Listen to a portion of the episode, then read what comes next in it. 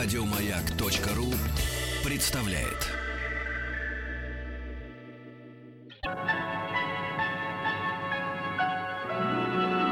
Уральские самоцветы.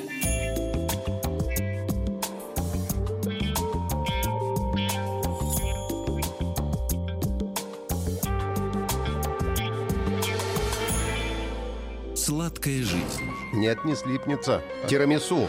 Ой, вкусно. Очень вкусно. Э, Открылись новые подробности этого десерта, и мы снова к нему возвращаемся. Это итальянское блюдо, 100% по происхождению ченто перченто, как говорят итальянцы. А то есть перченто 100%. зачем? Перченто — это перченто, то есть ченто, перченто, 100 на 100. А, я думал, что поперчили что-то. А, не, это другое. Тут перцев нет.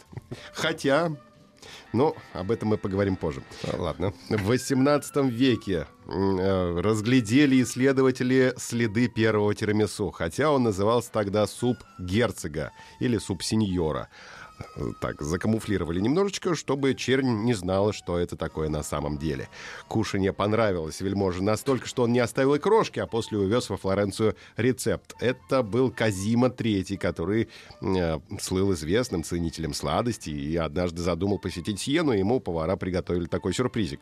А дальше десерт оказался в Тревизо, куртизанки. Э, Очень скоро разобрались, в чем уникальность супа. Дамы стали потреблять его, собираясь на очень ответственные свидания. Э, Женщины утверждали, что кушанье поднимает настроение и Свидание проходит веселее. да, потому что тирамису переводится как «подними меня». Это второе название, которое дошло до нас. Эм, Десерт этого. Раньше вот был просто суп сеньор. Ну, там, если перебрать с ликером, то немножко такой супчик получается. И кофейку, если добавить, чуть больше. Но журналист газеты «Балтимор Сан» взял интервью у кондитера, в котором мужчина утверждал, что тирамису является его изобретением. Никаких куртизанок, никаких Казима Третьих тут вообще и рядом не стояло. Дело в том, что этот кондитер макал зачерствевшее печенье в чашку с кофе, а чуть э, позже э, научился усиливать вкус напитка ликером. А потом ему в голову пришла идея добавить сыр.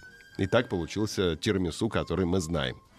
Ну, это такие... Ну, врет, наверное, Ну, конечно. это такие, да, странные легенды. Они красивые, конечно, но м, никак не фиксируются в документах. Скорее всего, создателями торта являются Пьелли Норма и Бепино Дель Фабро, которые управляли отелем Рома в Толмеце с 47 по 69 год 20 века. И в те годы были удостоены многочисленных наград Академии итальянской кухни. Вот тут четко все, и награды есть, и документы есть. В общем, э, считая 50-е годы 20 века, это точка отсчета того термису, который мы знаем. То есть, в общем, свежий довольно десерт. Свежайший, да, свежайший десерт, который можно приготовить э, в домашних условиях, но об этом мы уже говорили в первой серии э, нашей сладкой жизни, посвященной тирамису. Ну, в общем, сыр маскарпоне, напомню, печенье савоярди, немного кофе, немного ликера. Все это аккуратненько слоями и дать застыть. И утром ты получаешь прекрасный вкусный тирамису.